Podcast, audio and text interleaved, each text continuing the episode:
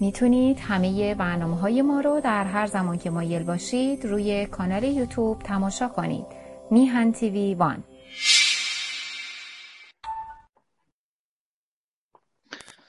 سلام عرض می‌کنم خدمت بینندگان و شنوندگان رادیو تلویزیون میهن. من فرهاد موردی هستم. امروز چهارم بهمن 1400 برابر با 24 ژانویه 2022 و این قسمت 35 و قسمت از مجموعه هشتمین روز هفته است که این شانس رو من دارم که به لطف آقای بهبهانی عزیز و مجموعه میهن تیوی روزهای دوشنبه در خدمت شما عزیزان باشم و آنچه رو که گمان می‌کنم در هفته گذشته در میدان سیاست و اخبار ایران عموما مربوط به سیاست ایران گذشته رو مروری برش داشته باشیم و نظرات هم رو یا آنچه که نظرات گمان می‌کنم که مهمه با شما عزیزان در میون بذارم.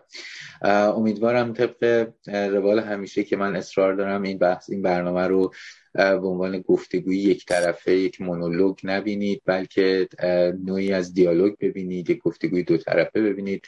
و از طریق امکانهایی که وجود داره چه در واقع ایمیلی که در پایین کادر این برنامه هست و چه امکان کامنت گذاری در پایین ویدیوهای این برنامه در یوتیوب نظرات و پیشنهادات و انتقادات و هر شکلی رو مطرح کنید تا به ارتقای کیفی این برنامه بتونه کمک کنه.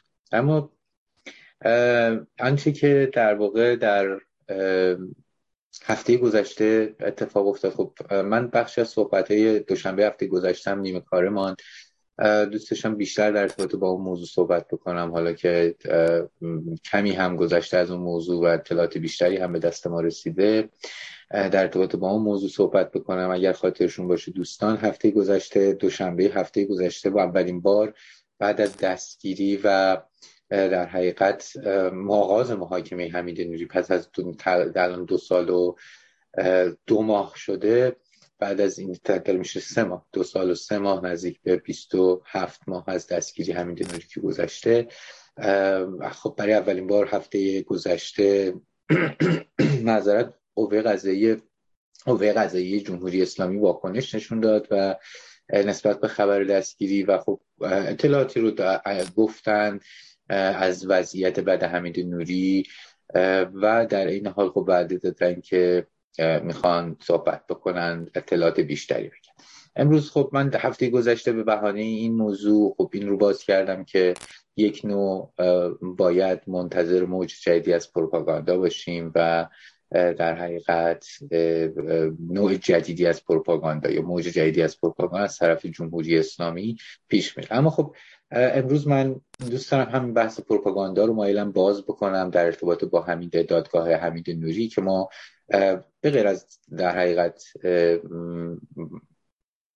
پروپاگاندای رژیم جمهوری اسلامی با نوع دیگه از پروپاگاندا یک دسته دیگه از پروپاگاندا به صرف سازمان مجاهدین خلق هم سازماندهی میشه مواجهیم و این رو باز بکنیم و در حقیقت به این موضوع شروع کنیم.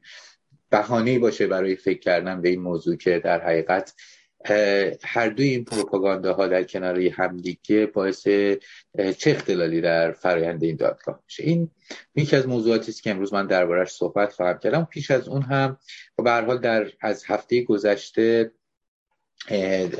خب ما شهادت های سه روز, سه روز از شهادت ها در واقع گذشت سه شهادت رو داشتیم. در روزهای پنجشنبه جمعه و امروز هم سومین شهادت رو داشتیم که در واقع مربوط بود به شهادت های آقای روم افشم. بعد از او مهدی اصلانی صحبت کرد و امروز هم امیر هوشنگ اتیابی صحبت کردند و به هر حال مجموع اینها همه اینها شهادت های خوبی بود و شهادت های قابل قبولی بود. نکاتی رو گذاشتن تاکید کردند و به حال این پازل کشتار 67 رو که در زندان در زندان در واقع گوهر دشت و نقش حمید نوری رو تکمیل کردن تکمیل تر کردن به قولی با اطلاعاتی که بهش افزودن. خب به حال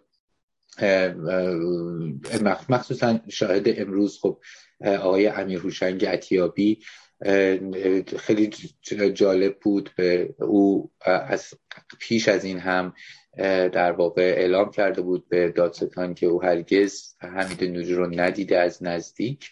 اما خب به هر حال دادستان ترجیح داد که او رو فرا بخوانه به خاطر اینکه به هر حال او شاهد فرایند کشتارش سال 67 بوده در در حقیقت زندان گوهردشت در بند 20 این زندان و به واسطه موقعیتی که در بند این دوستان داشتن آقای عطیابی و دیگر هم بندانشون اونطوری که خودش میگه اولین بندی از چپ ها بوده که روز پنجم شهریور به در به حضور هیئت مرگ خوانده میشه و اونجا خب هر حال سوالاتی که از مارکسیست ها میپرسیدن مسلمانی و مسلمان نیستی به خدا اعتقاد داری یا مثلا نماز می‌خونی و در نهایت به حال مسئله نماز مطرح می‌شده گرگاه اصلی بوده که اگر نماز نمیخوندن در ازای هر وعده ای که نماز هر رک...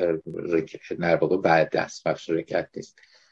مسلمانی ما هم اینجا خوب نشون داده شد. ولی به هر حال در ازای هر وعده نمازی که نمیخوندن ده ضربه کاپ میخورده به کف پاشون که به هر حال وحشتناکه و ایشون هم این رو صحبت کرد و جدای از اون نکات دیگه ای رو داشت. یعنی دادستان امروز او رو به دادگاه فراخواند که نه, به علت اینکه او حمید نوری رو بتونه شناسایی کنه بلکه بر صحت این کشدار شاهد دیگری وجود داشته باشه که فرایند کشدار یا پروسه کشدار در سال 1367 در شهریور ماه و در زندان گوهردش رو توضیح بده. به هر حال آقای امیر عطیابی امیر خوشنگ عطیابی امروز نکاتی رو گفت. پیش از این هم گفته بود از جمله در در حقیقت شهادتهاش در جریان دادگاه مردمی ایران تریبونال. خب اونجا هم ذکر کرده بود نکاتی رو از جمله این که موقعیت بند اونها به نحوی بوده که در بخشی از اون می‌تونستن صدای گفتگوهای بین هیئت مرگ رو در زمان کشتار مجاهدین بشنون. خب او امروز هم با مجددا بر این موضوع تاکید کرد و گفت که او میشنیده چانه زدن های اونها رو بر سر جان حال زندانی های سیاسی به جوانانی که اون موقع جوانان مملکت بودن واقعا بسیاریشون حتی در سنین کمی هم بودن. میشه گفت زیر 25 سال بودن زیر 30 سال بودن. به هر حال اون فاجعه رو داشتن علیه اینا رقم می‌زدن و او توضیح داد که اونها چطور اعضای هیئت مرگ در سر نحوه کشتن اونها که موثرتر باشه بر سر قرائتی که باید میبایست از فتوای خمینی میداشتن و موارد دیگه گفتگو می‌کردن و او حداقل به مدت چند روز یا یک هفته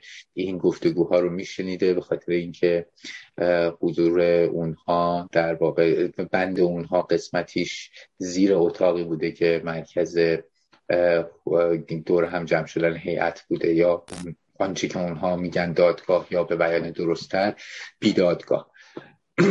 اما او باز به نکات دیگه هم اشاره که از جمله این که شبها در جریان کشتار اعضای سازمان مجاهدین میشنیده که جنازه ها رو در جنازه افراد به قتل رسیده یا ادام شده رو در کامیون مینداختن و او میشمرده هر شب پنجاه شست نفر میشمرده و نمی‌دونسته که آیا این چه صداییه و بعدها متوجه میشه که این صدایی است که در, در, در واقع حالا به, یک معنا عملی ظلم واقعا میشه گفت به قول, به قول برشت که اینها رو عملی ظلم می‌خونه. کسانی مثل حمید نوری پاسداران مسئولین بند نگهبان ها این عمله ظلم چطور دست و پای جنازه ها رو می‌گرفتن نشه شهدا رو می‌گرفتن و به داخل کامیون مینداختن این مجموعی از مشاهدات او بود. بخشی از صحبت های او با دادستان پرسش پاسخ با دادستان امروز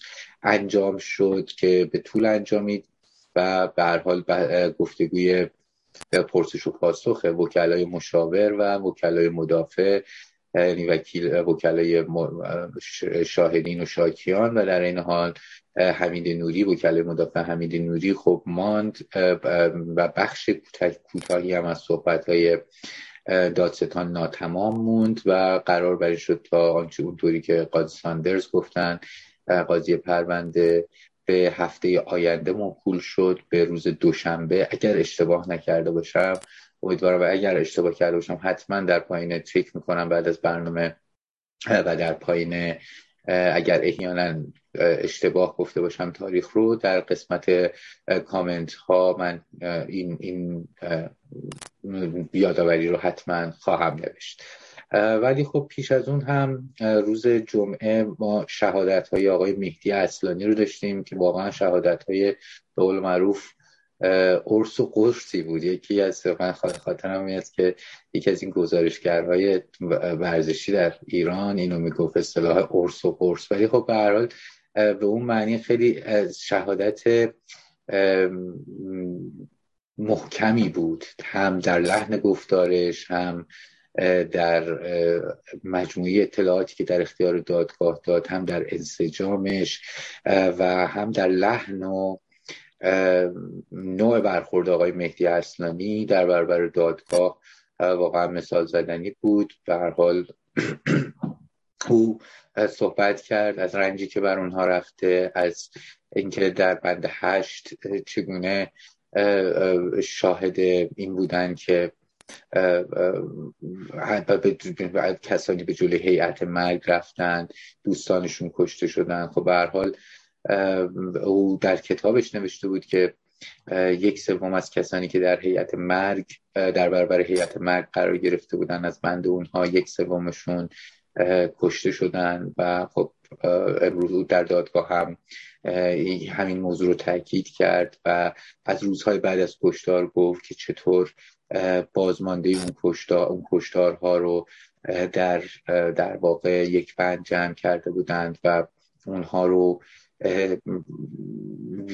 سراغ رفقای خودشون رو می‌گرفتن و به این صورت متوجه می‌شدن که چه کسانی در بینشون هست که چه کسانی از بین اونها رفته. چون در جای دادستانی سوال رو پرسید که در واقع شما از کجا تعداد کشته شدگان رو محاسبه می‌کردید و او روش محاسبه رو برای دادگاه توضیح داد که به نظر من یکی از تاثیرگذارترین قسمت های دادگاه بود شهادت او بود که همین موضوع رو مطرح کرد که بعد از کشتار اونها رو بازمانده های کشتار کسانی که از فرایند کشتار زنده بیرون آمده بودند رو در واقع در کنار همدیگه در یک بند گذاشته بودن و اونها هر کدوم سراغ رفقایی که میشناختند رو می‌گرفتن از همدیگه و اگر کسی نمی بود اینها متوجه می شدن که رفقاشون به قتل رسیدن یا کشته شدن و این فرایندی بوده که متوجه شدن که در واقع کسانی کس چه کسانی رو از دست دادن و چه تعدادی رو از دست دادن. اما از نکته های مهم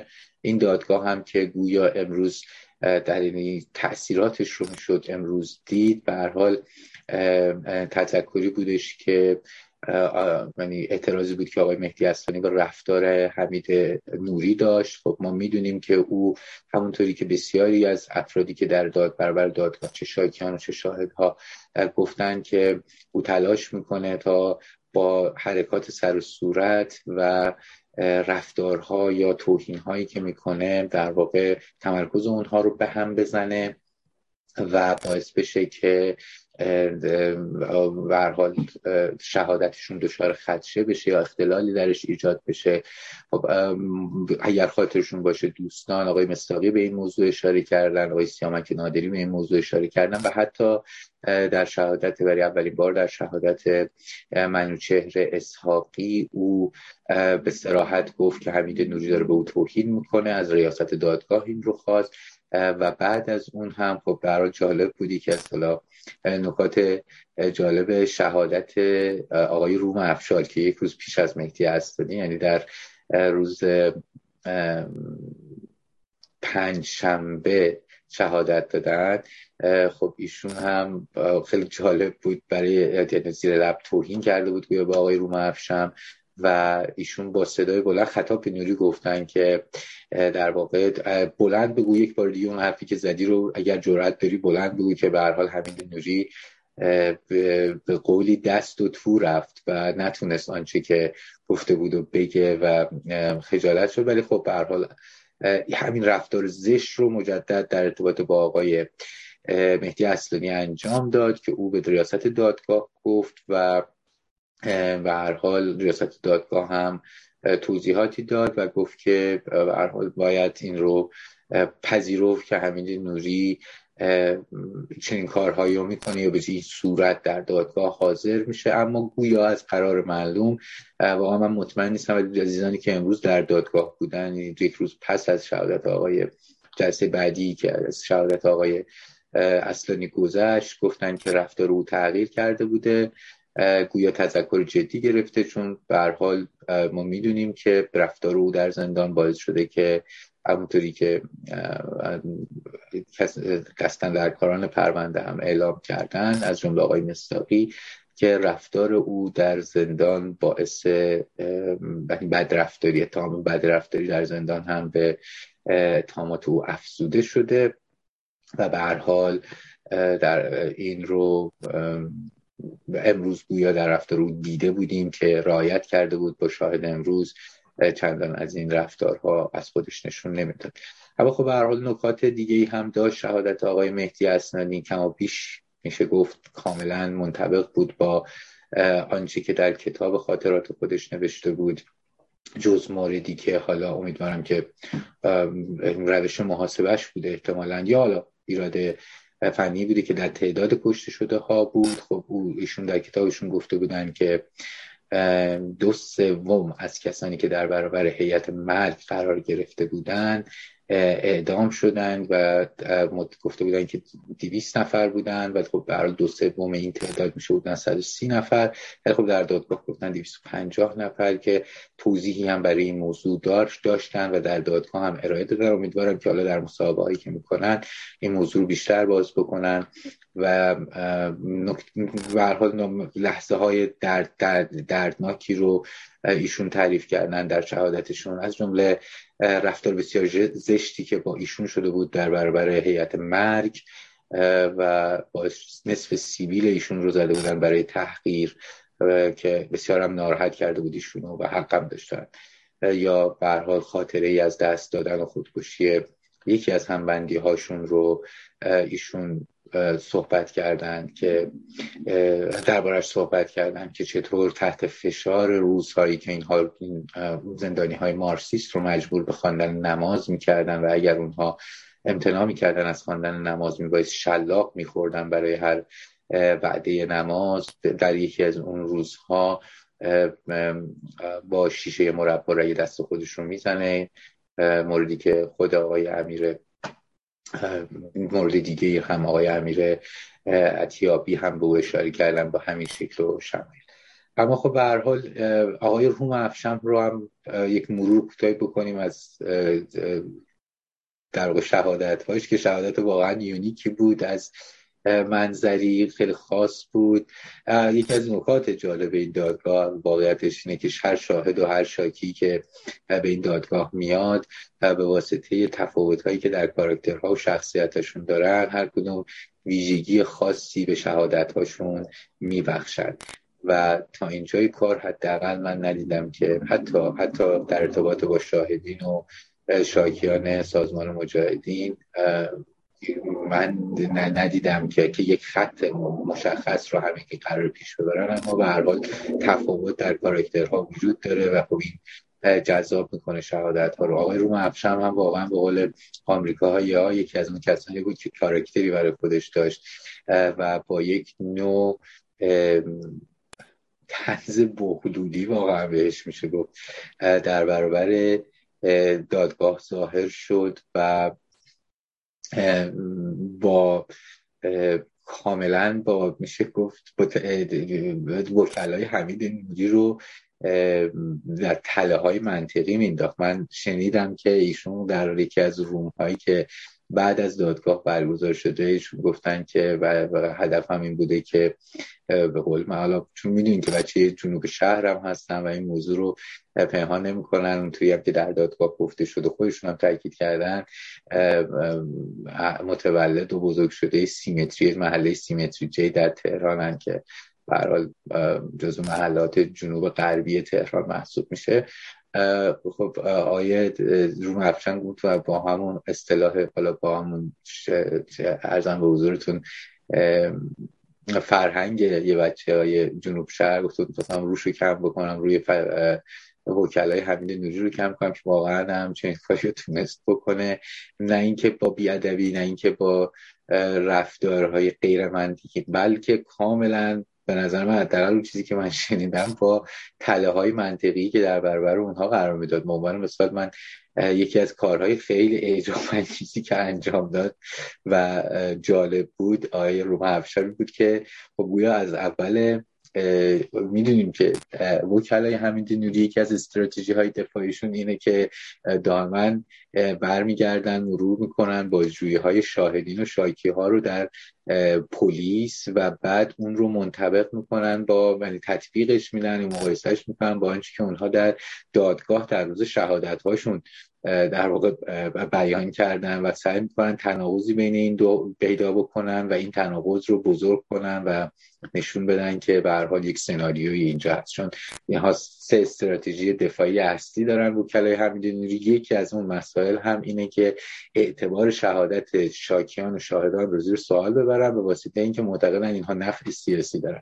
و به هر حال این تاکتیک هم بخشی از اون استراتژی اصلیه. اما خب ایشون یه ضد حمله خیلی آقای روم افشم ضد میشه گفت حمله واقعا بله ضد حمله خیلی دفاعی خیلی خوبی رو به کار بردن. گویا اول دادگاه از قاضی پرسیده بودن. یا حالا زمان دیگه ای که آیا ایرادی داره که بین صحبت هایی که در پلیس شده و در واقع شهادت هایی که در او خواهد داد اگر تفاوت یا تناقضی باشه این ایرادی داره؟ خب و پلیس گفته و در واقع در ریاست دادگاه او گفته بوده نه و حتی می‌تونی چیزهایی رو هم اگر به یادت آمده اضافه بکنی مسائلی رو اضافه بکنی به شهادت. به هر حال وقتی که وکلای نوری سعی کردن از اظهارات مقایسه در واقع تطبیق مقایسه اظهارات او در پلیس و آنچه که در دادگاه گفته بود سو استفاده بکنن و بگن اینجا تناقض وجود داره و او در دام بیاندازن یا در به چالش بکشن. ایشون با یک حالت واقعا خیلی تلزالودی گفتن که من با ریاست دادگاه گفتم حالا خب گفتن که اینو گفتی و الان اینجا نمیگی. گفت گفتم که گفتم. من قبلا با ریاست دادگاه صحبت کردم و گفته ایرادی نداره اگر تناقض داشته باشه یا نکته ای رو اونجا جای انداخته باشم و, و خب این موضوع به تایید ریاست دادگاه هم رسید و عملا خل اصلاح کرد وکلای حمید نوری رو. از این موارد بسیار بود. یعنی بارها و بارها وکلای حمید نوری سعی کردند که او رو در تله بندازن یا او رو به طور چالش بکنن یا به چالش بکشن اما در نهایت موفق نشدن به خاطر اینکه او بسیار با صرافت و با یک تنبن واقعا پیشنهاد می‌کنم دوستان حداقل اگر حوصله ندارن تمام دادگاه رو بشتن ولی اون یک ساعت پایانی که مربوط میشه یک ساعت یک ساعت نیم پایانی که مربوط میشه به پرسش پاسخهای آقای روم افشم با و وکلای حمید نوری رو حتما بشنون. واقعا هم فال هم تماشا هم خنده بر لبمون میاره و هم به هر حال نکات خیلی جالبی هم درش هست. در این حال که نکات دردناکی رو هم ایشون گفت در اون دادگاه. از جمله در ابتدای دادگاه گفت که به واسطه شکنجه هایی که شده دچار اختلال PTSD است و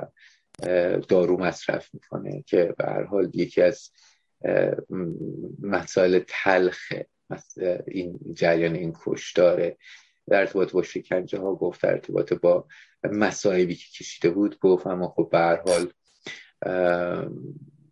هر جا که رنجی هست به هر حال این که این دوستان تونستن زنده بیرون بیان می‌تونه لبخند و امروز زنده بیرون بیان و امروز در برابر این دادگاه بیستن و شهادت بدن به رنجی که و ظلمی که بر رفقاشون رفته. در واقع خب موضوع شادی بخشیه. کما اینکه این موضوع می‌تونه با روحیه تناز هر کدوم از این دوستان هم پیوند بخوره. در صورت برای پایان این دادگاه من هر پایان این قسمت من هر بار که در حقیقت در واقع این شهادت ها رو میشنوم هر کدوم از این شهادت ها که تمام میشه. این جمله درخشان سمد بهرنگی در قصه اولدوز و ها من به یادم قصه بسیار زیبایی من از کودکی قصه رو میخوندم و هنوز هم می‌خونم. خیلی وقتا برمیگردم دوباره قصه ها رو می‌خونم. در پایان اون قصه جمله داره میگه که زنده باد بچه هایی که رفقای شهید و ناکامشون رو فراموش نمی‌کنن و خب به حال آنچه که میشه گفت تجسم این رفتاری است که امروز ما داریم در تک تک این شاهد ها می‌بینیم.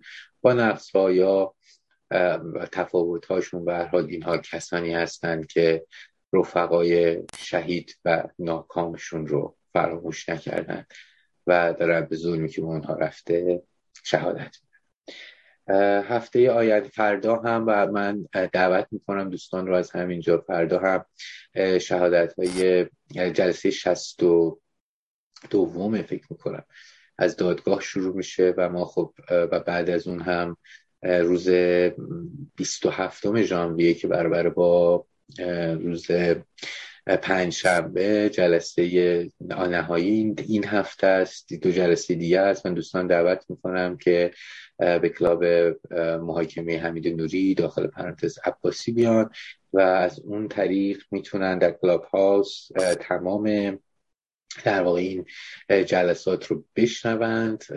به صورت زنده آنچه که در دادگاه میگذره و در زمانهای استراحت هم در بحث هایی که شکل می‌گیره و طرح میشه شرکت کنه. من یه نکته دیگه رو هم در ارتباط با شهادت های آقای مهدی اسنانی از خاطرم رفت. مهمه که بهش اشاره کنم. خب حتما به خاطر دارن عزیزان که در هفته های گذشته خصوصا بعد از شهادت مهرزاد دشتبانی خب گروه هایی از کسانی که خودشون رو افرادی و گروه هایی که خودشون رو چپ می‌دونستن به همین کلاب محاکمه حمید نوری و کسانی که اون رو در واقع مدیریت می‌کنند و میچرخونن به یک معنا از جمله بنده خب حمله کردن و یا کسانی که اونجا صحبت کردن از جمله خانم سرکار خانم شفیق حمله می‌کردن که این این اینجا شده پاتوق چپ ستیز ها یک سیاست چپ ستیزانه داره اینجا پیش میره و غیره و غیره که به هر حال به کرات بربارش صحبت شد. در هفته های گذشته من حداقل دو تا برنامه رو به معنی واقعا حیف این افراد کردن و به پاسخ دادن به این افراد. ولی خب برای من خیلی جالبه که روز شهادت آقای مهدی اصلانی خب سازمان مجاهدین اصلا رو به رو نیامدن در رومی که دارن در کلاب هاست خب گفتگوهاش هست عزیزان می‌تونن بشنون. دائما تمام تمام آنچه که می‌گفتن علیه آقای مهدی اصلانی بود. اون هم در روز شهادت ایشون.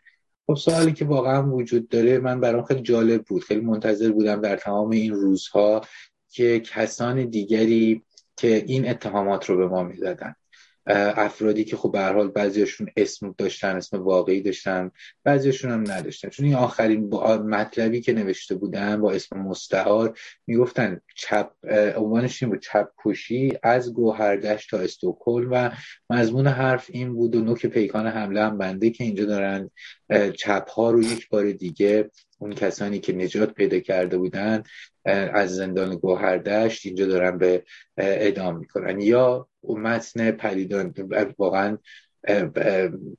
پلیده یا میشه گفت واقعا نمیشه نمی‌دونم چه عنوانی الان برش واقعا پلیده متن پلیده حجیر پلاسچی رو خب همین حرف رو می‌زد که یک بار کمونیست های خوب کمونیست رو کشتن و حالا کمونیست های زنده رو می‌خوان در سمت راست و چپ دهلیز های در واقع کلاب هاوس بشونن خب سوال بنده الان اینه تمام اون کسانی که رگ گردنشون برای مرساد دشتمانی که عملا واقعا شهادت بدی رو انجام داده بود و کسی و, و, ما یا شخصا خود من بر اون قسمت هایی که حق رو ناحق کرد از جمله اچافی که به خانواده بازرگان کرد واکنش نشون دادیم. خب این میشه تعبیر میشه به چپ ستیزی و اون مجموعه از مقالات و حملات صورت می‌گیره و کسانی هم لایک می‌کنن و می‌نویسند و تایید می‌کنن و شیر می‌کنن و به اشتراک می‌ذارن و در پخش و تکثیر اینا کمک می‌کردن که اگر لازم بشه روزی در ارتباط با اونها هم صحبت میشه. اما در ارتباط آقای مهدی هستانی که چنین شهادت خوبی رو هم دادن و مجاهدین بی دلیل فقط و فقط و صرفا به خاطر نزدیکی و دوستی ایشون با ایرج مستاقی یا اینکه در جریان این پرونده ایشون در از ابتدا تلاش کرده بود که خط شاکی با همراه باشه با شاکیان و شاهدان با شاکیان اولیه پرونده نیرج مستاقی حمید شلالوند مختار شلالوند و حمید اشتری. و آنها به این اتهام در روز دادگاه او روزی که اون این شهادت ها رو داشت می‌داد این شهادت های خوب رو داشت می‌داد به او حمله می‌کردن. و جالبه که هیچ هیچ کدوم از این کسانی که رأی گردنشون باز باد می‌کرد برای حمله به چپ ها علیه سازمان مجاهدین بیانیه صادر نمی‌کنن علیه اونها در واقع نمی نویسن حتی انتقاد ساده هم نمی‌کنن. خب چطور آقای مهدی یا آقای مهدی اصلانی چپ نیست با این استانداردها؟ که خب ما می‌دونیم او, معتقده یعنی خودش رو چپ می‌دونه خودش رو سوسیالیست می‌دونه. یا باید این عزیزان چنین تعریفی رو قبول نداشته باشن یا اینکه معتقد بشن حمله اگر سازمان مجاهدین حمله بکنه چپ ستیزی معلوم در واقع محسوب نمیشه اگر ما حمله بکنیم یا اگر نقد بکنیم این حمله و چپ ستیزی است. عملا داشتن واقعا آقای مهدی اسنانی رو بی دلیل بی دلیل به ایشون حمله می‌کردن. بی دلیل حمله می‌کردن. و صدا از احدی در نیامده در ارتباط با این موضوع که حداقل واکنشی نشون بدن در مورد سازمان مجاهدین. اگر خاطرتون باشه من اون روز اولم که این درگیری ها شد گفتم اینا قلدرن. یعنی کسانی که این حملات رو سازماندهی کردن علیه کلاب محاکمه حمید نوری از روی در واقع ذات قلدری کارو کردن مثل این کسانی که در در واقع دبیرستان ها به قول امریکایی ها بولی می‌کنن دیگران رو. خب اینها محاسبه می‌کنن یا می‌دونن درگیر شدن سازمان مجاهدین چندان نمیصرفه. چون هم اونها منابعی دارن که الان اشاره خواهم کرد در بحث مربوط به پروپاگاندا در ادامه موضوع هم دستگاه پروپاگاندای گسترده‌ای دارن هم در واقع پول و امکانات و نفرات دارن و به همین راحتی نیست سرشاخ شدن یا نقد به سازمان مجاهدین هزینه برداره. و اینها چنین کاری رو نمی‌کنن. حتی حتی به هر حال زمزمه های اینجا دارن اینجا و اونجا دارن راه میندازن. اخیرا از طرف چهره های شناخته شدهشون که به هر حال تایید می‌کنن نقدی رو که کنت لوئیس داره پیگیری می‌کنه وکیل مجاهدین علیه کیفرخواست صادر شده از طرف دادستان که اتفاقا دیروز یکی دیگه هستیم چهره های چپ در کلاب هاوس هم این بحث رو به صورت تلویحی دیشب داشت مطرح می‌کرد. این منظورم این که نه تنها مماشات می‌کنن با سازمان مجاهدین با یک سازمان جهنمی که اساسا هم در منطقه راست ایستاده هم منطق سرمایهداری رو پذیرفته. چون حالا اگر پیش از این در دهه اول انقلاب قسمی یا قرائتی از سوسیالیسم رو اینها بهش اعتقاد داشتن یا پذیرفته بودن یا در پی احیاش بودن امروز چنین نیست. اگر عزیزان خواد بیادشون بیاد در ابتدای دهه 90 مریم رجوی بیانیه ده مادی صادر کرد و خوند با صدای خودش خوند به یکی از اون بندها پذیرش بازار آزاد رقابت اقتصادی و بازار آزاد جدایی از درست و غلطش اونها دیگه سوسیالیست محسوب نمیشن چون بازار آزاد رو پذیرفتن منطق سرمایهداری رو پذیرفتن و اساسا شکل اداری سازمانشون هم نشون میده. اگر تا برای کسانی که اطلاعات کافی از اونها نداشته باشه اگر یک مداقه بکنن نشون میده که تا چند اندازه درگیر در واقع تبادل و پول منطق تبادل و در واقع خریدن و فروختن هستند و تا کجا هم یک سازمان پول دارن و تا چند اندازه یک سازمان مذهبی در باورهای مذهبی هستن و در باورهای ایدئولوژیکشون و به لحاظ سیاسی هم که سالهاست با راستترین نیروهای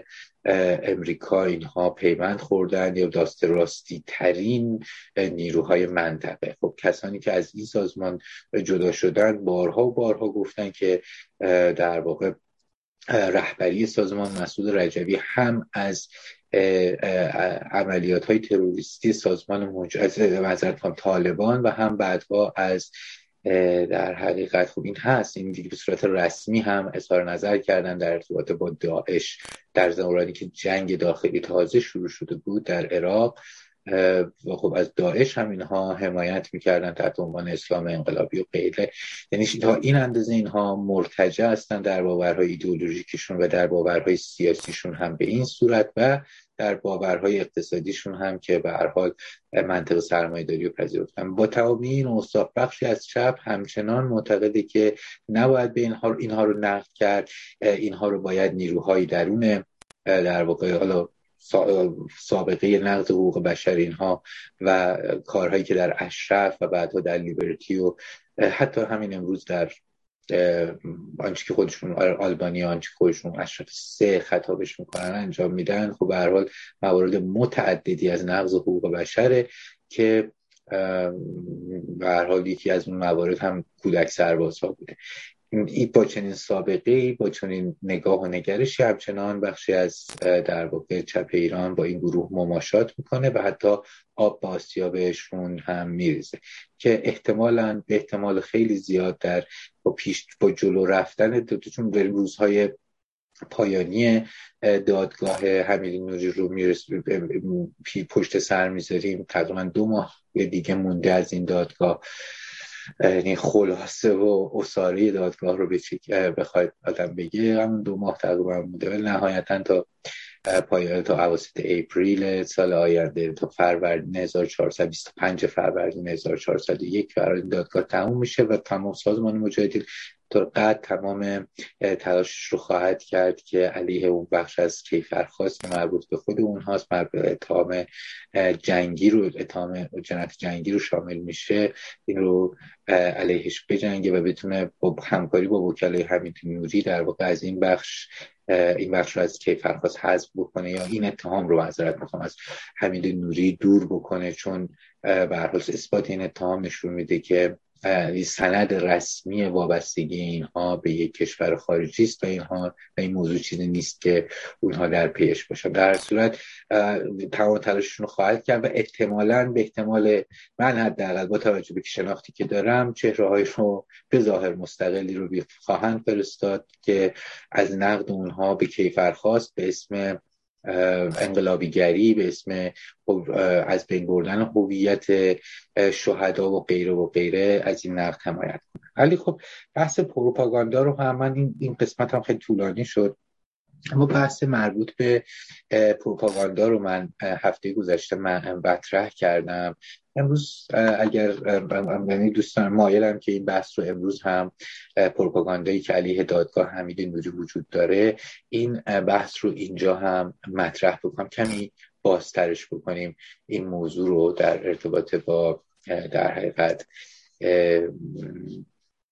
در واقع دادگاه حمیدی و پروپاگانداش خب هفته گذشته ما می‌دونیم که عرض کردم که داد به دستگاه قضایی ایران قوه قضایی ایران از طریق همین خبرگزاری میزان که خبرگزاری رسمی این قوه این دستگاه قضایی ایران محسوب میشه مسئله ای رو مطرح کردن و واکنش نشون دادن و از جمله خب در بخش اول اون اتهامات واقعا یعنی ادعاها اتهام که ادعاهای بیپای و اساسی و درباره شرایط بغرنج حمید نوری مطرح کردن از جمله اینکه او در مورد ضرب و شتم قرار گرفته یا حتی به او عینک مطالعه داده نمیشه و غیره که در این زمینه فرزاد سیفی کاران مطلب خیلی خوبی رو نوشتم پیشنهاد می‌کنم دوستان بخونن در رادیو زمانه تحت عنوان راستی آزمایی ادعای قوه قضاییه اینطور عنوانی داره در ارتباط با حمید نوری اگر اگر امکانش باشه من حتما این, این, این, این, مقاله رو بخونم. مقاله حالا نسبتا مفصلی است با جزئیات در ارتباط با این موضوع. یک گزارش در واقع مفصلی است در ارتباط با این موضوع که راستی آزمایی کرده. آیا آنچه که ادعاهایی رو که که قوه قضایی ایران در ارتباط با وضعیت بغرنج حمید نوری انجام داده. یا اینها واقعی است یا نه؟ من پیشنهاد می‌کنم مقاله رو بخونن. هفته گذشته کنم روز پنجشنبه به گمانم در در واقع در روز پنجشنبه در رادیو زمانه منتشر شد. دوستان می‌تونم بخونم خوب اما جدای از اون بخشی رو در پایان این در حقیقت گزارش میزان وجود داشت که در اونجا به موضوعاتی پرداخته بود. یعنی وعده ای رو داده بود که از این به بعد قوه قضاییه و خبرگزاری میزان تلاش می‌کنه که دادگاه و حواشی دادگاه رو پوشش بده و به مقابل باهاش بپردازه. خب وقتی که چنین حرفی رو می‌زنم من هفته گذشته توضیح مختصری دادم. گفتم این احتمالا شروع با یک نوع از پروپاگانداست ولی خب تصویر در طی یک هفته گذشته واضح تر شده چون چنین وعده هایی که جمهوری اسلامی میده در حقیقت در ساحت زبانی جمهوری اسلامی در همون فرهنگ و لغت مختص جمهوری اسلامی چنین حرفایی یعنی وعده به راه انداختن یک پروپاگاندا درباره یک مسئله مشخص معین. که در این مورد خاص خب به هر حال دادگاه حمید نوریس و به احتمال زیاد پس زمینه این دادگاه یعنی کشتار سال در سال کشتار زندانی های سیاسی در سال 67 و حتی وقایع و سرکوبی های دهه 60 در ایران. خب ما می‌دونیم که جمهوری اسلامی یک رژیمی است اصلا مبتنی بر در واقع پروپاگاندا یعنی حیات و ماماتش با پروپاگاندا گره خورده و کمتر گروهی هست که حتی اگر ذره ای ذره ای منافعش با جمهوری اسلامی منطبق نباشه به صورت کامل این پروپاگاندا علیهش به کار نیفته. یعنی تمام گروه های که حالا مخالفن منتقدن دشمنن معاندن یا هر شکلی یا حتی منافعشون کاملا منطبق نیست با هسته سخت حکومت مثل اصلاح طلب ها که در حفظ اصل نظام به عنوان مثال اینها در واقع با جمهوری با شرکاشون توافق دارن اما به منافع دیگه ای رو دارن در جاهایی با هم دیگه اختلاف نظر دارن حتی پروپاگاندا علیه اونها هم بارها بارها به کار افتاده. چه در فیلم ها و سریال هایی که ساختن چه در مستند هایی که ساختن چه در روزنامه ها در مقالات و گزارش هایی که در روزنامه های تحت کنترلشون دارن می نویسن و, و تمام این موارد رو علیه اونها هم به کار انداختن. هسته سخت قدرت. و حالا وعده دادن که چنین چیزی رو در ارتباط با دادگاه حمید نوری انجام بدن که در طی در واقع ده یک هفته که از این ماجرا میگذره تا جایی که من چک کردم ده ویدیو اینها در همین خبرگزاری میزان منتشر کرده در ارتباط با دادگاه حمید نوری. و این در حقیقت موضوع رو مثلا سعی کردن باز کنن. از جمله اینکه خب و خیلی خیلی همپوشانی هم داره بخشی از این پروپاگاندا ستونهاش سناریوش. توضیح میدم که این به چه صورت احتمالا کار خواهد کرد. سناریو این پروپاگاندا خیلی هم همپوشانی داره یا نزدیک با آنچه که خود حمید نوری در دادگاه گفت یا پیشتر در اون فایل صوتی که محمد مقیسی و علی رازینی گفتگوی میان این دو بود و در حقیقت سازمان مجاهدین مدعی است که از طرف اعضا و هوادارهای او این سازمان ضبط و شنود و منتشر شده. به هر حال پیشتر هم این منظورم اینه که این موضوعات رو گفتن. که از جمله مثلا کار موضوعاتی که روش مانوف میدن تقلید نقش حمید نوری است. به عنوان یک کارمند در واقع ساده سازمان دستگاه قضایی جمهوری اسلامی.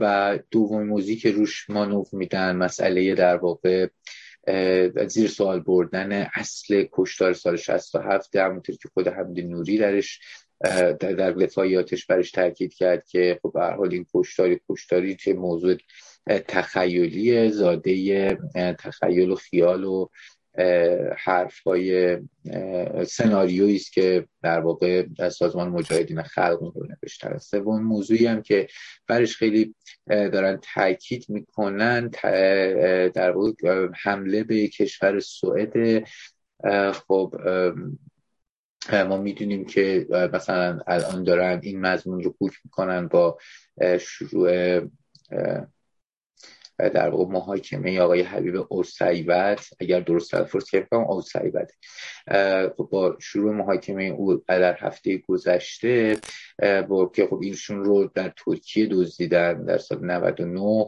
بعد از روح الله زمی که دیگه از این آدم روبایی هاشون مورد همین آقای حبیب اوسیبت بود. که به هر حال ایشون رو دزدن از که به ایران آوردن و حالا دادگاهش رو هفته گذشته شروع کردن برای به دادگاه. خب مثلا یکی از اون مواردی که اینها روش کار کار می‌کنن اعترافات پخش اعترافات اجباری ایشانه که علیه سوئد صحبت می‌کنه. اومده میگه که خب سوئد داره به ما به ما ما کمک مالی کنه ما کمک مالی می‌کرده که ما برای تجزیه ایران ما می‌گفت ما تجزیه طلبیم حالا اونطوری که خودشون می‌گفتن به تجزیه ایران معتقدیم و از سوئد به ما امکانات مالی و جا و مکان و غیره می‌داد و ما رو تقویت می‌کرد. نه تنها ما بلکه تمامی نیروهای تجزیه طلب.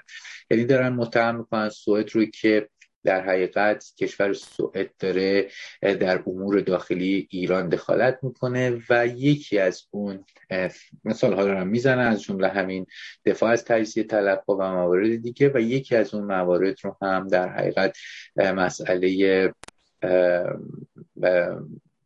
دادگاه برگزاری دادگاه حمید نوری می‌دونن مسائلی که در واقع به دخالت سوئد در امور داخلی ایران منجر میشه. اینا من, من مجموعه اینها یا حالا این ستون های اصلیشونه. یعنی بر مبنای این خط های روایت اصلی رو جلو می‌برن و هر کدوم از این خطوط اصلی روایت یه خورده روایت هایی هم در خودش جا میده.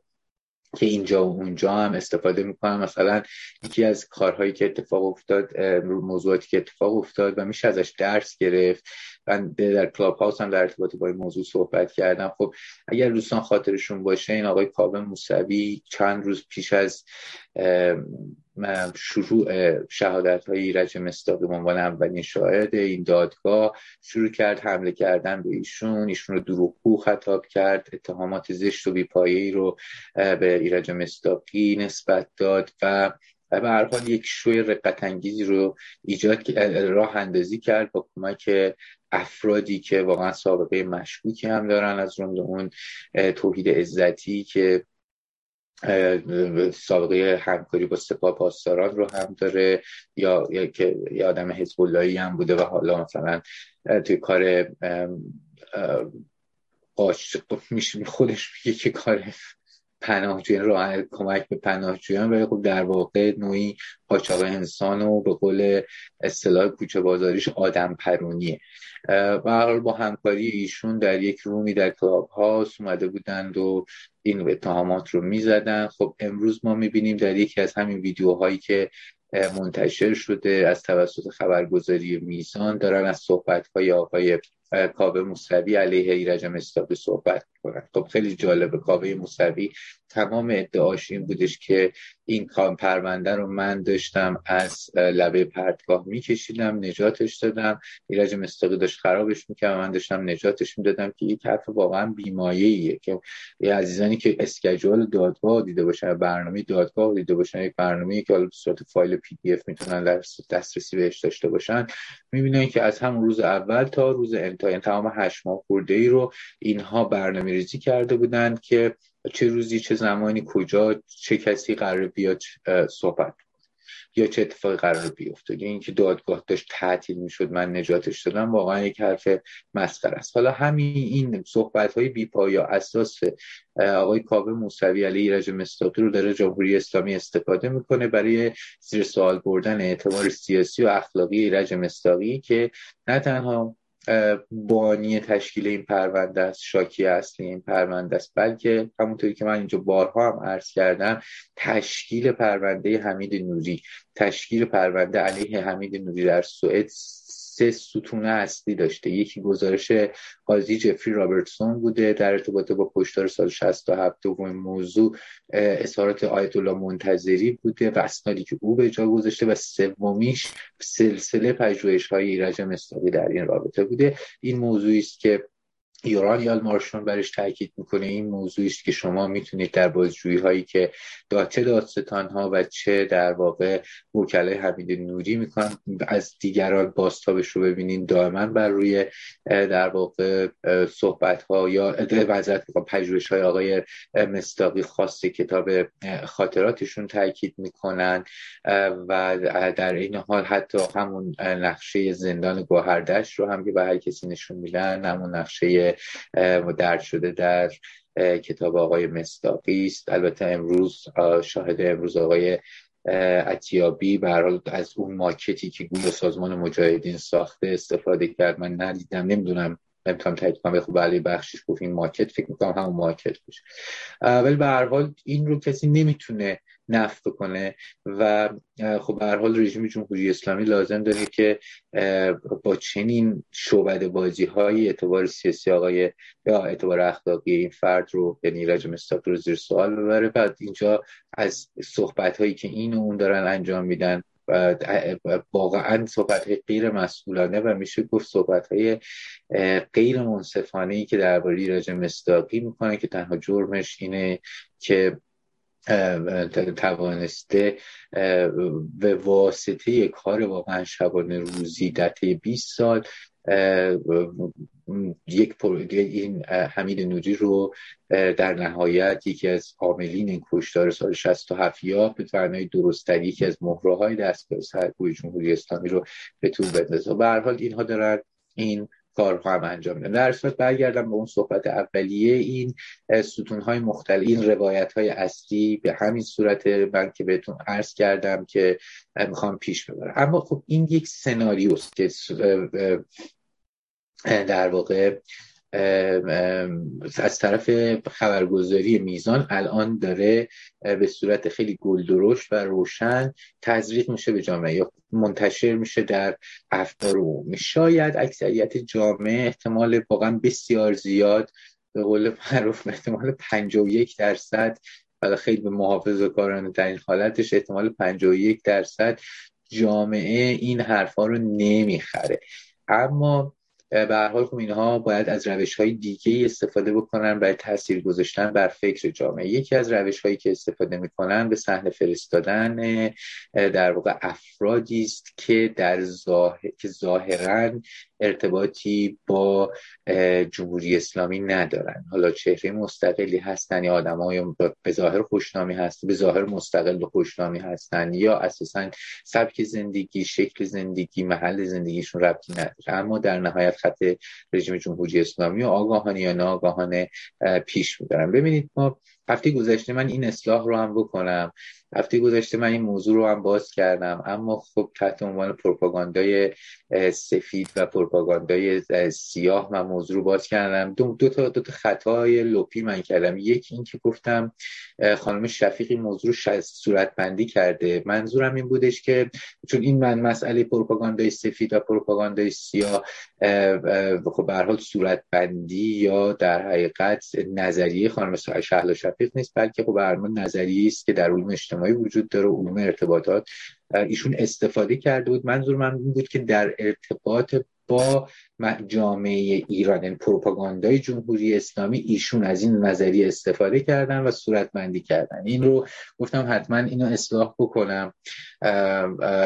و دومین موضوع که من این رنگ دو تا رنگ های پروپاگاندا رو اشتباه گرفتم. ما خب تا دو, دو, دو پروپاگاندا اصلی داریم. یک پروپاگاندای سفید من این پروپاگاندا رو که در تعریف بهش میگن که پروپاگاندایی که خب روشنه. یعنی معلومه که از طرف چه در واقع منبع این داره تولید میشه. به عنوان مثال من مثال زدم هفته هفته گذشته. به عنوان مثال سرمقاله های روزنامه کیهان که حسین شریعت مداری می نویسته یا هایی که شما می‌بینید در تلویزیون پخش میشه درباره مسائل مختلف. یعنی از مثلا اعتیاد شما بگیرین تا مثلا من خاطرم هست در دوران کودکی مجموعه مستندی در دهه هفتاد پخش می‌شد تحت عنوان تهاجم فرهنگی. اون موقع خب سالهای ابتدایی روی کار اومد به قدرت رسیدن خامنه ای بود و او قصد داشت همین نظریه تهاجم فرهنگی رو پیش ببری که امروز هم همچنان برش پافشاری می‌کنه. ولی خب به حال اون موقع در دوران ممنوعیت ویدیو و غیره این فیلم این مستند در تهاجم فرهنگی رو می ساختن که مثلا ویدیو فیلم ویدیو نگاه می‌کردن. حالا فیلم ویدیو چی نگاه می‌کردن؟ مثلا کلیپ مایکل جکسون بود. خواهر و برادری کلیپ مایکل جکسون مثلا نگاه می‌کردن. اینا به راه انحراف و اعتیاد و بدبختی و فلاکت و اینا میافتادن. مثلا پدر خانواده در نهایت اینا رو توی جوب جمع می‌کرد و بعدش هم مثلا برشون میگشت برمیگردون به آغوش پاک خانواده و اسلام عزیز و اینا به راه راست هدایت میشن. یه چنین موضوعاتی رو در ارتباط مثلا با ویدیو در ارتباط با ویدیو گیم در ارتباط با پوشش و لباس غربی ادبیات یا فیلم هر حال موضوعات مختلفی که از گمان از نظر اینا می‌تونستید صد انزوای جامعه ایران و بشکنه به یه پول ارتباطی باشه در اون دوران بین ایران و در واقع جامعه ایران و جامعه غرب. در صورت منظورم اینه که چنین دست پروپاگانداهایی که به سادگی مخاطب می‌تونه منبع تولیدش رو حدس بزنه اینها رو بهش میگن پروپاگاندای سفید. یعنی اینقدر شفافه که منبع مشخصه. اما خب به هر حال من هفته گذشته به اشتباه عرض کردم که این رو پروپاگاندای سیاه میگن. اشتباه گفتم. معذرت می‌خوام از دوستان. و خب در مقابل این در واقع نوع پروپاگاندای سفید یک نوع پروپاگاندای سیاه هم هست که کدر مشخص نیست که چندان مشخص نیست که منبع گرچه خط اصلی یک مثلا دستگاه تبلیغاتی مشخص رو داره پیش می‌بره.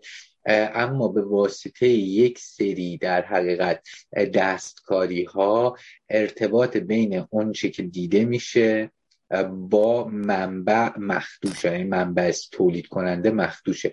به راحتی قابل حدس نمی‌تونه باشه که چنین چیزی به عنوان مثال از طرف دستگاه ها از طرف نهادهای امنیتی جمهوری اسلامی مثلا داره هدایت میشه. ببینید من هفته گذشتم مثال رو در ارتباط با دادگاه حمید نوری زدم.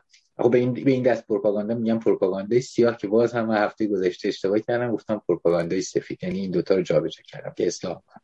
ولی خب حالا اگر من می‌خوام مثلا یه مثال هم در ارتباط با پروپاگاندای سیاه بزنم که منبعش مشخص نیست من می‌تونم اشاره بکنم. در ارتباط مشخص با دادگاه حمید نوری من می‌تونم اشاره بکنم به یک میزه گردی که وبسایت فراق این رو منتشر کرد در سیزدهم شهری برای شهری و فکر می‌کنم سیزدهم شهری برای گذشته بود اواسط شهری برای گذشته بود. وبسایت فراغ و احتمالا دوستان احتمالا من نمی‌دونم تا اونجایی که من نگاه کردم چون تنها چیزی که توش من دیدم همین گفتگو بود که اون موقع هم دیدم این وبسایت فراغ رو اگر احتمالا بحث بسته به انجمن نجات و اون خط رو پیش می‌بره. یعنی مربوطه به افرادی که از سازمان مجاهدین جدا شدن اما خب پریدن توی بغل رژیم جمهوری اسلامی. در صورت این یک وبسایت این وبسایت گفتگوی رو به وجود آورد در واقع ترتیب داد بین مسعود خدابندلو پیمان عارف و یک خانمی به اسم سارا زهیری. که ایشون خانم سارا زهیری حالا درباره اون دو نفر هم حرف یعنی مثلا خود این خود این گفتگو نوعی نمونه مناسب یک جور پروپاگاندای سیاه علیه دادگاه حمید نوریه که مثلا به ظاهر یک آدمی مثل پیمان عارف پناهنده از زندانی سیاسی بوده غیره و من مثلا وطن پرستم یعنی ملیت رو بر اسلام ترجیح میدم و غیره و غیره. اما خب ایشون میاد و تمام خط رژیم رو پیش می‌بره و بدون اینکه حتی کیفرخواست رو هم بخونه اتهاماتی رو میگه. مثلا جمله چیزای واقعا شاخداری که می‌گفت این بود که شهادت شاهد نمی‌تونه جرم رو جرمی رو جرم متهم رو ثابت کنه و غیر. ولی خب حالا من موضوع بحثم اینجا این نیست در ارتباط با این گفتگو در ارتباط با خود همین خانومی به اسم سارا زهیری که در این گفتگوست و اتفاقا از داخل ایران به این گفتگو پیوسته و حجاب اجباری یا حجاب اسلامی رو یا حجاب اجباری رو که به حال ما می‌دونیم چطور دارن برخورد می‌کنن چه های سنگین دارن به افرادی میدن که علیه این موضوع. مثلا در پابلیک یا در مقابل در واقع دوربین قرار بگیرن و این در, در, در به قول معروف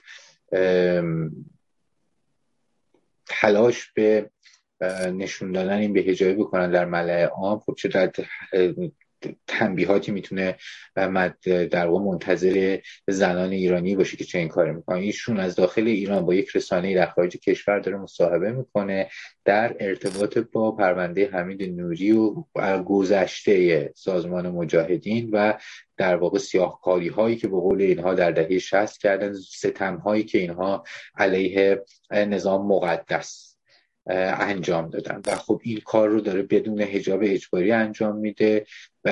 یه پیراهن یقه باز پوشیده نشسته اونجا یعنی اساسا شکل شمایل رو پوشش و آرایششون هیچ ربطی به اون الگوی رسمی مد نظر جمهوری اسلامی نداره. خب یک چنین فردی رو اجازه بهش میدن بیاد اونطور در حاشیه امنیت باشه به شرط اینکه خب ما بعد ما می‌بینیم در محتوا دقیقا همون آمار و ارقام و حرفها و جلیات جمهوری اسلامی در ارتباط با مجاهدین در دهه 1360 رو مطرح می‌کنه که اینها مثلا به عنوان مثال 17 هزار نفر رو کشتن که به طبع اون این هم بگه خب حالا ما چهار هزار نفر از اینها رو مثلا کشتیم. ما جلوی خطر رو گرفتیم و غیره. یا اینها داعش و غیره حال این هم نمونه ای از یک پروپاگاندای سیاهه که شما یا مخاطب عام مخاطب عادی در درجه اول نمی‌تونه تشخیص بده یا با حتی با بدون اینک کسی به قول من عینک مسلح به اینک نظری نمی‌تونه اینو تشخیص بده. اگر کسی نباشه مسلح به چنان دیدی.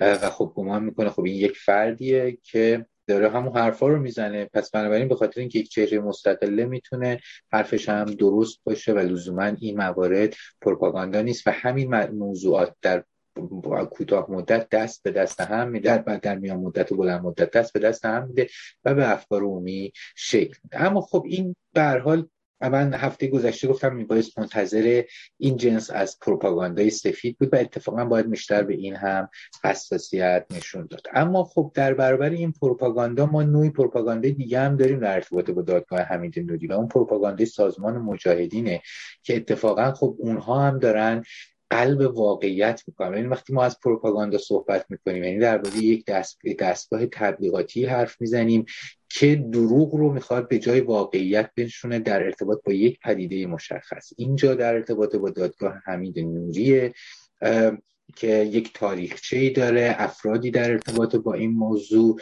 کار کردن شاهدین رفتن. می‌دونی یک تاریخچه ای داره یک و بخشش که بخشی از این تاریخچه هم در حال وقوع و خب به حال این تاریخچه ممکنه به مذاق خیلی خوش از جمله جمهوری اسلامی و از جمله سازمان مجاهدین خلق بنا به دلایل متعدد و اینها هر دو دارن دستگاه تبلیغاتیشون رو علیه این به کار میندازن تا به قولی دوغ و دوشاب رو قاطی کنن و دروغ رو یا جلد رو به جای واقعیت نشونن. خب ببینید مثلا وقتی که درباره دستگاه تبلیغاتی در در پروپاگاندای سازمان مجاهدین صحبت میشه که اینها دارند جعل رو سعی می‌کنن به جای واقعیت بنشونن. و ما باید پیگیری بکنیم. از نقطه اول اینها چه واکنشی نشون دادن؟ این رو بارها آقای مستاقی در برنامه هاشون توضیح دادن یا نوشتن و برش تاکید داشتن و اتفاقا مهمه. من توضیح میدم در ادامه که چرا مقابله با اینها اهمیت داره. ببینید من می‌بینم برنامه های آقای مستاقی رو که تماشا می‌کنم می‌بینم که خب عزیزان ایمیل می‌زنن به ایشون می‌پرسن که چرا تا این اندازه به سازمان مجاهدین می‌پردازین که خیلی هم اهمیت نداره. ولی اتفاقا اهمیتش من سعی می‌کنم در ارتباط با این موضوع و مسئله پروپاگاندا تشریح بکنم. ببینید سازمان مجاهدین در ابتدا گفتن که با توجه به اون ادبیاتی خودشون دارن گفتن که چون اینها هم یه فرنگ لغت خاص خودشونو دارن مثل رژیم جمهوری اسلامی.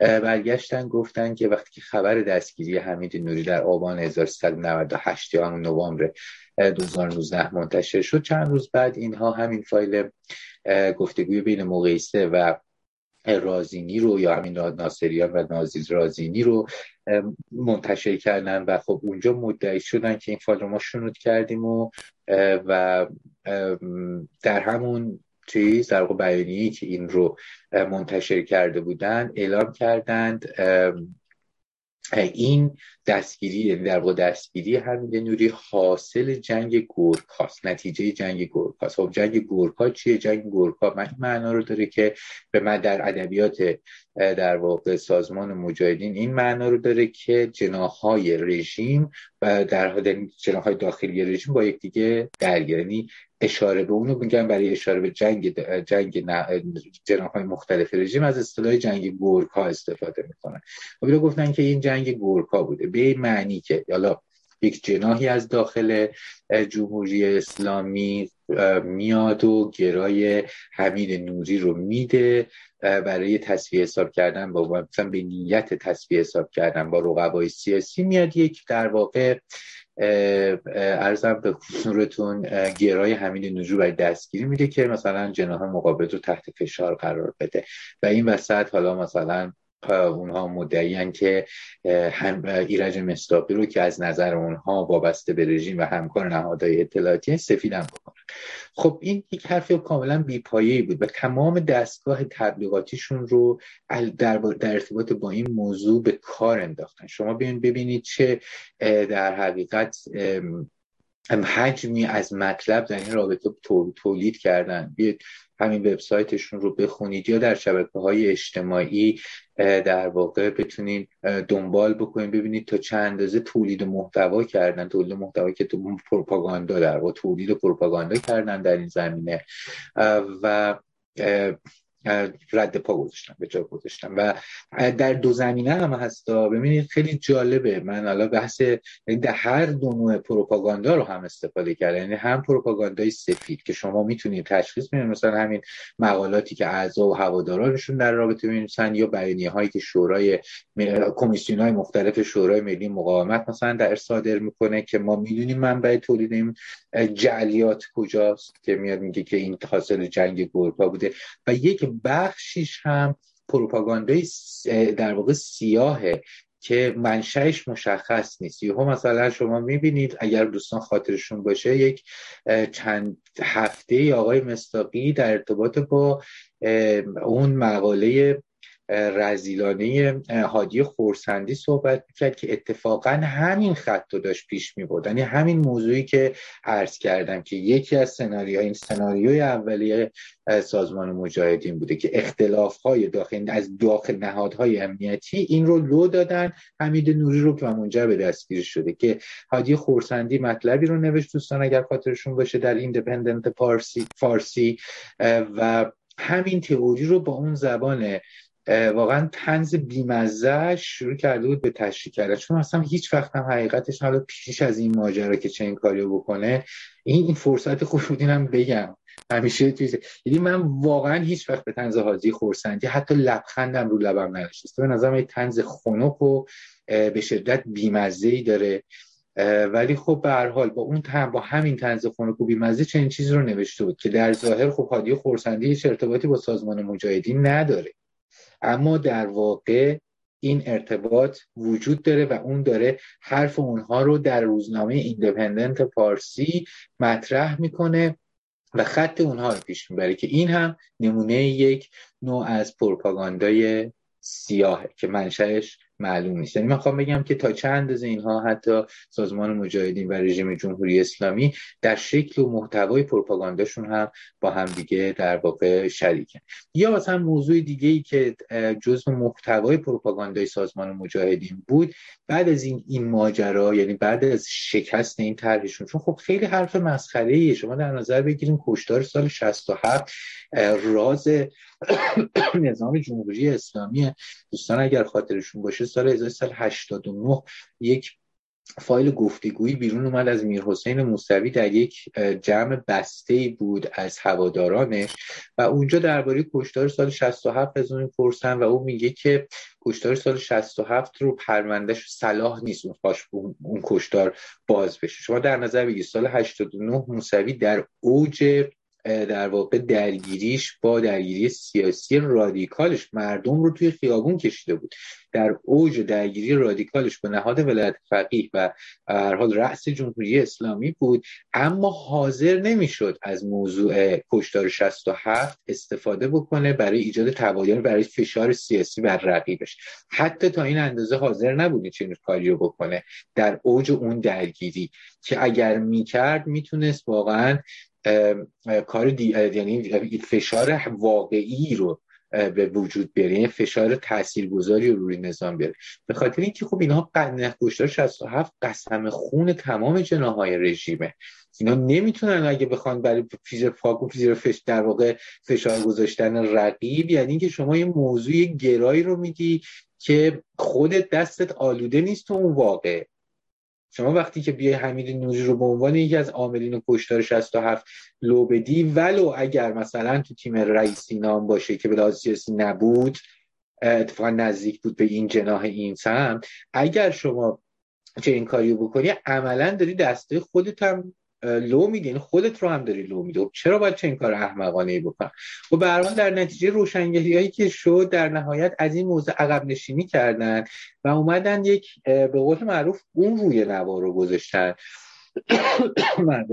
بعد از اینکه در واقع آلبانی دادگاه در آلبانی برگزار شد برای هفته های 13 و 14 همش دادگاه حمید یعنی استکهلم یا محاکمه حمید نوری. خب اینا اومدن شروع کردن گفتن به خاطر اون رهبری داهیانه در واقع رهبری سازمان یا حالا هر کسی که هدایت کنندشه شورای حالا چه رهبری عقیدتیشون چه سیاسیشون چه اون کسانی که در کادر رهبری اینها قرار دارم. یا به خاطر مثلا درایت و باریک بینی اینها ما تونستیم مسیر رو عوض کنیم مسیر دادگاه حمید نوری رو برگردونیم توی در واقع ریل اصلی چون سوالی که پرسیده میشه ازشون خب اگر سناریو وزارت اطلاعات خب شما توش چه کار می‌کنید چرا حتی حاضر شدین خودتون شرکت بکنین توی این سناریو؟ اینا گفتن خب نه سناریو بود ما عوضش کردیم. این هم شد یکی دیگه در واقع از کلام روایت های این پروپاگانداشون که باز هم این رو پیش بردن باز هم این رو شروع کردن به پروموت کردن که به هر حال مثلا یکی از نمونه هاشم بعد از اون خیلی از این مثلا نمونه های پروپاگاندای سیاهش رو می‌خوام عرض کنم خدمتتون که خیلی منشأ تولیدش معلوم نیست. همین چند ماه پیش فکر کنم دو یا سه ماه پیش بود. بعد بعد از این چند وقت بعد از اینکه شهادت ها در آلبانی برگزار شد خبر همین آقای مهران عباسیان خبرنگار ایران اینترنشنال به صورت اختصاصی پاشد رفت توی اشرف سه و از موزهی که اینها در آلبانی در هم پایگاهشون در آلبانی در واقع از موزه کشتار. راهرو مرگ رو اون ماکتی که ساختن حالا بخشش رو تو ابعاد بزرگتری ساخته بودن که راهرو مرگ رو بازسازی کردن با آدمک ها و غیره و غیره که کار بدی هم نیست. واقعا در تصویرسازی اون ماجرا خب کار خوبی اما توی کانتکستش که خونده میشه یعنی پوشش خبریش من مشکل دارم. خب آیا آقای مهران عباسی خبرنگار رادیو ایران اینترنشنال کوبیده رفته آلبانی رفته که یک گزارش از این تهیه کنه. و خود مسئولین سازمان میگن این اولین باره که یک خبرنگار بعد از این همه سال که ما در چند سال چند سال از سال 96 اینا توی آلبانی هن دیگه. از اون سال به بعد ما این اولین خبرنگاریه که وارد اینجا شده. و این همه حاشیه هست از جمله مسئله کودک سربازها. و این خبرنگار آقای مهران عباسی یا عباسیان فکر می‌کنم این شانس رو داره که برای اولین بار با رهبری سازمان مجاهدین روبرو بشه یا بالاخره بخشی از رهبری کادر رهبری این سازمان روبرو بشه. و سوال مثلا به جای اینکه سوال بپرسه ازشون درباره این رسوایی مربوط به کودک سربازها یا در ارتباط با ستنهایی که اینها به دیگران به اعضاشون انجام دادن و همین هر روزی نیست که اعضای جدا شده از این سازمان در واقع چیز نکنن از رنجهاشون نگن. تمام این سوالات رو عملا کاملا حذف می‌کنه و دوربینش رو در خدمت منافع سیاسی خط سیاسی سازمان مجاهدین قرار میده و یک برنامه ده دقیقه‌ای در تلویزیون ایران اینترنشنال که یکی از پربیننده ترین تلویزیون های فارسی زبانه شاید بشه گفت پربیننده ترین من نمی‌دونم دقیقا. قرار میده برای تبلیغ این سازمان. خب این پروپاگاندای سفید نیست چیه؟ یا معذرت می‌خوام سیاه نیست چیه؟ رپورتاج در نهایتش رپورتاج آگهی. اگر حتی ما در دسته پروپاگاندا قرارش ندیم رپورتاج آگهی. چون حتی ساختن اون ماکت و ساختن اون موزه هم دلایلی داشت به علت رقابتشون با ایرج مستاقی. در هر صورت من ارزم اینه که بخوام کوتاه کنم. به هر حال دو, این دو این پروپاگاندای سازمان مجاهدین هم چند در واقع ویژگی داره. یکی یکیش همینه که می‌خوان نقش سازمان مجاهدین رو در واقع پررنگ بکنن. دو اینکه مثل حمید نوری در واقع مثل خود رژیم نقش حمید نوری رو تقلیل بدن چون همون گفتگوی بین ناصریان و یا مقیسه و رازینی رو اینها به دادگاه ارائه دادن و به دادستانی ارائه دادن که مورد استفاده هم قرار نگرفته. خب اونجا تمام اون فایل صوتی حرفش اینه که آقا حمید نوری کاری نبوده علکی گرفتنش. و اینا دارن الان روی اون مانوف میدن به خاطر اینکه میگن این کشف ماست ما برای اولین بار این رو منتشر کردیم. یعنی چیزی رو می‌خوام بدن پرونده تحمیل بکنن به مدرک که تمام حرفش اینه این کاری نبوده کارمند دفتری بوده. و اتفاقا اینجا ما می‌بینیم جمهوری اسلامی هم همین کارو داره می‌کنه پروپاگانداش. یعنی میگه که خب اینم که یه کارمند ساده بوده دیگه. و این همپوشانی وجود داره. یعنی هم در مسئله اقراق در نقش سازمان مجاهدین یا جعل براشون دو که میگن این سناریو سازمان مجاهدین بوده یا اقراق اینا هم شاهدانی بودن مثل بقیه دیگه. یعنی مثلا چه می‌دونم اون آقای اسقر مهدیزاده و محمود رویایی و دیگران تنها تفاوتشون با بقیه شاهدانی بود که اینا یه خط سازمانی رو پیش بردن به فرموده شهادت دادن. تن تفاوتش اینه یعنی وزن متفاوتی مثلا از شهادتشون از مثلا ایرج مصداقی یا نمی‌دونم حسین ملکی یا مهدی اصلانی که نداره که مثلا اونها یه شاهد و شاکی هم مثل دیگر. در هر صورت این منتها اینا اینو نمیگن دیگه. اینا می‌خوام بگن که کل این ماجرا رو دوش ما سواری خب در صورتی که اینطوری نیست. من عرض کردم این پرونده روی دوشه چه مدارک و مستنداتی سوار بحث هم اینه که در دو بخوام کوتاه کنم. در این این دو نوع پروپاگاندا یعنی هم پروپاگاندای مجاهدین و هم پروپاگاندای رژیم در جاهای همپوشانی داره و اینها یک مفهوم رو می‌خوان در واقع جا بندازن. یعنی هر دوی اینها در پی جعل تاریخ واقعی دادگاه حمید نوری و این خطرناکه. چرا خطرناکه؟ به خاطر اینکه حمید داد برگزاری محاکمه حمید نوری در حقیقت یک این خطرناکیش از این زاویه نیست که این پروپاگاندا چه پروپاگاندای مجاهدین چه رژیم می‌تونه تأثیری در پروسه برگزاری دادگاه یا نتیجه دادگاه داشته باشه. تاثیر واقعا آنچنانی نمی‌تونه داشته باشه. یعنی اصلا تأثیری نمی‌تونه داشته باشه به طور قطع. اما تأثیرش در جای دیگه و خطرناکتره اتفاقا یا میشه گفت خطرش کمتر نیست. دست خاطره است که در ذهن افکار عمومی از این دادگاه به یاد خواهد ماند. اساسا پروپاگاندا یعنی این. پروپاگاندا یعنی کنترل گذشته در زنی دستکاری یا پروسه یادآوری افکار عمومی خاطرات افکار عمومی. ببینید مثلا واقعا خود همین سازمان مجاهدین یکی از قربانی های بزرگ پروپاگاندای جمهوری اسلامی است. خب به اینها در دهه شست ستم شد تحت ستم قرار گرفتن اعضا و هوادارانشون رو به اون شکل واقعا وحشیانه اینها شکنجه کردن کشتن و به لحاظ سیاسی واقعیت اینه که موضع سازمان مجاهدین درست بود. در برابر جمهوری اسلامی در دهه شست رو من دارم عرض می‌کنم در سال شست رو عرض می‌کنم.